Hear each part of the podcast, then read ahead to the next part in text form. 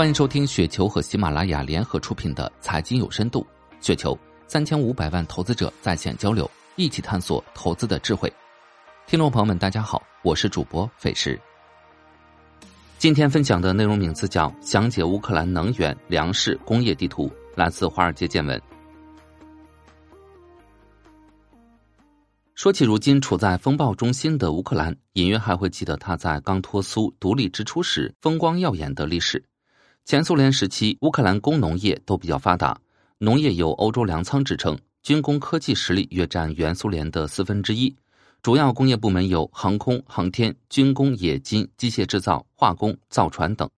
一九九一年八月脱离苏联独立时，乌克兰的家底相当丰厚，六十多万平方公里领土，有广袤的平原和一望无垠的黑土地，有十分丰富的煤、铁、锰矿等，蕴藏着七十余种矿藏资源。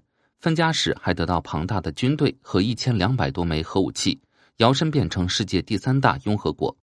这还不算什么，更耀眼的是它有雄厚的重工业基础设施和比较完备的先进军工体系。当时俄罗斯有不少关键技术还要依赖乌克兰，像火箭的制造基地就在乌克兰。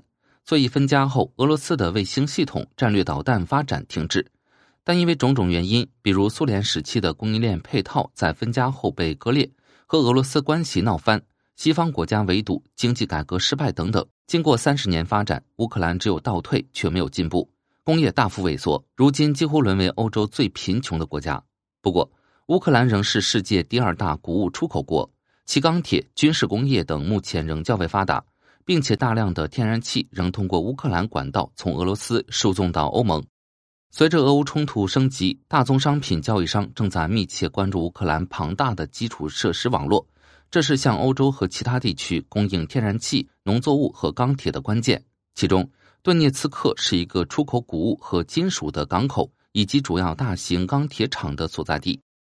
能源，乌克兰有庞大的天然气运输网，该网络在苏联时代设计用于把燃料从西伯利亚的大型气田运往欧洲。过去十年，俄罗斯花费数十亿美元绕过乌克兰建立新的北溪天然气管道，但是乌克兰仍是欧洲能源安全的关键。欧盟有四分之一的天然气来自俄罗斯，虽然通过乌克兰输送的约有三分之一，但目前的供应量约百分之二十。穿过乌克兰的管道也将一些俄罗斯石油输送到欧洲。在电力领域，乌克兰最大的私营电力公司在顿涅茨克和卢甘斯克设有一些电厂。农业。乌克兰有大片肥沃的黑盖土带，占全世界黑土带总面积的百分之四十。肥沃的土壤帮助乌克兰成为第二大粮食出口国。黑海地区被称为世界粮仓。黎巴嫩一半的小麦进口来自乌克兰。另外，也门、利比亚和埃及从乌克兰进口的小麦分别占需求量的百分之二十二、百分之四十三和百分之十四。乌克兰能成为重要的粮仓，得益于其母亲河第聂伯河。第聂伯河发源于俄罗斯西部的瓦尔代丘陵地区，向南流向，成为俄罗斯和白俄罗斯的界河，途经白俄罗斯进入乌克兰，把乌克兰分为乌东和乌西。乌东就是当前俄罗斯冲突的主要地区，包括顿涅茨克、卢甘斯克，本月分别被俄罗斯承认为主权共和国。乌克兰的黑土地分布在中部和东部，第聂伯河正是穿过中部，滋润了这片黑土地。顿涅茨克和卢甘斯克所属的乌东地区正是黑土分布区的主要地区，地缘冲突升级势必对作物的生产、加工、运输产生不利影响。具体影响需要根据作物分布和时间来讨论。根据二一年乌克兰所有农作物的产量占比看，在全球占比中超过百分之三的谷物包括大麦、黑麦、小麦、玉米；由此包括葵花籽和菜籽，其中葵花籽的产量占比最突出。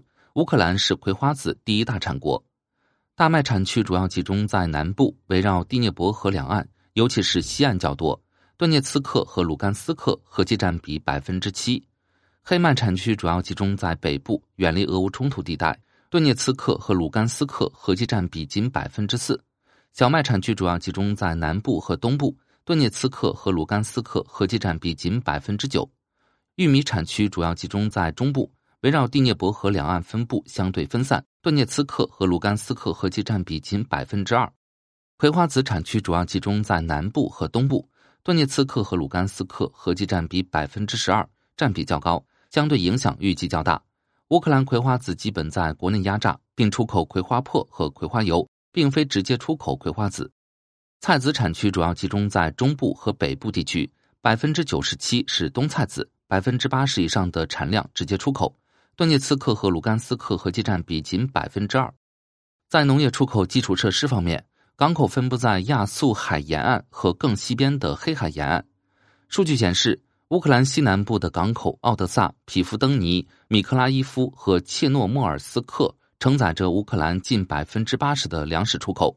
大约百分之五的货物由马里乌波尔和别尔代扬斯克的亚速港口出口。马里乌波尔位于顿涅茨克地区。钢铁业，乌克兰是世界上最大的铁矿石和钢铁生产国之一，有丰富的铁矿石和煤炭资源。顿巴斯是乌克兰最大的煤田，以探明储量为四百二十亿吨。克里沃罗格的铁矿储量是二百六十亿吨。乌克兰钢铁约占欧洲钢铁进口量的十分之一。如果钢厂或出货量出现任何中断，将使欧洲大陆本已紧张的市场吃紧，并可能推动钢铁价格在去年创下纪录后保持高位。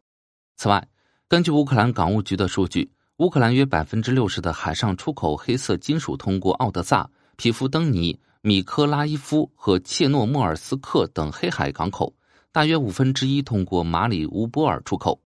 军事工业。乌克兰曾经也是个军工强国，曾是苏联军事工业的重要基地。那时，乌克兰许多企业和科研机构与国防工业有关，主要集中在机械制造、燃料动力及高技术部门，主要生产火箭装置、宇航装置、军用舰船、飞机和导弹等军工产品。苏联解体后，乌克兰军工企业加快军转民的步伐。二零一四年，俄乌关系恶化，乌克兰停止同俄罗斯军事工业合作。军工产业大幅收缩，出口市场恶化。二零一六年初，乌将全部国有军事工业企业整合为乌克兰国防工业集团。以上就是今天的全部内容，感谢您的收听。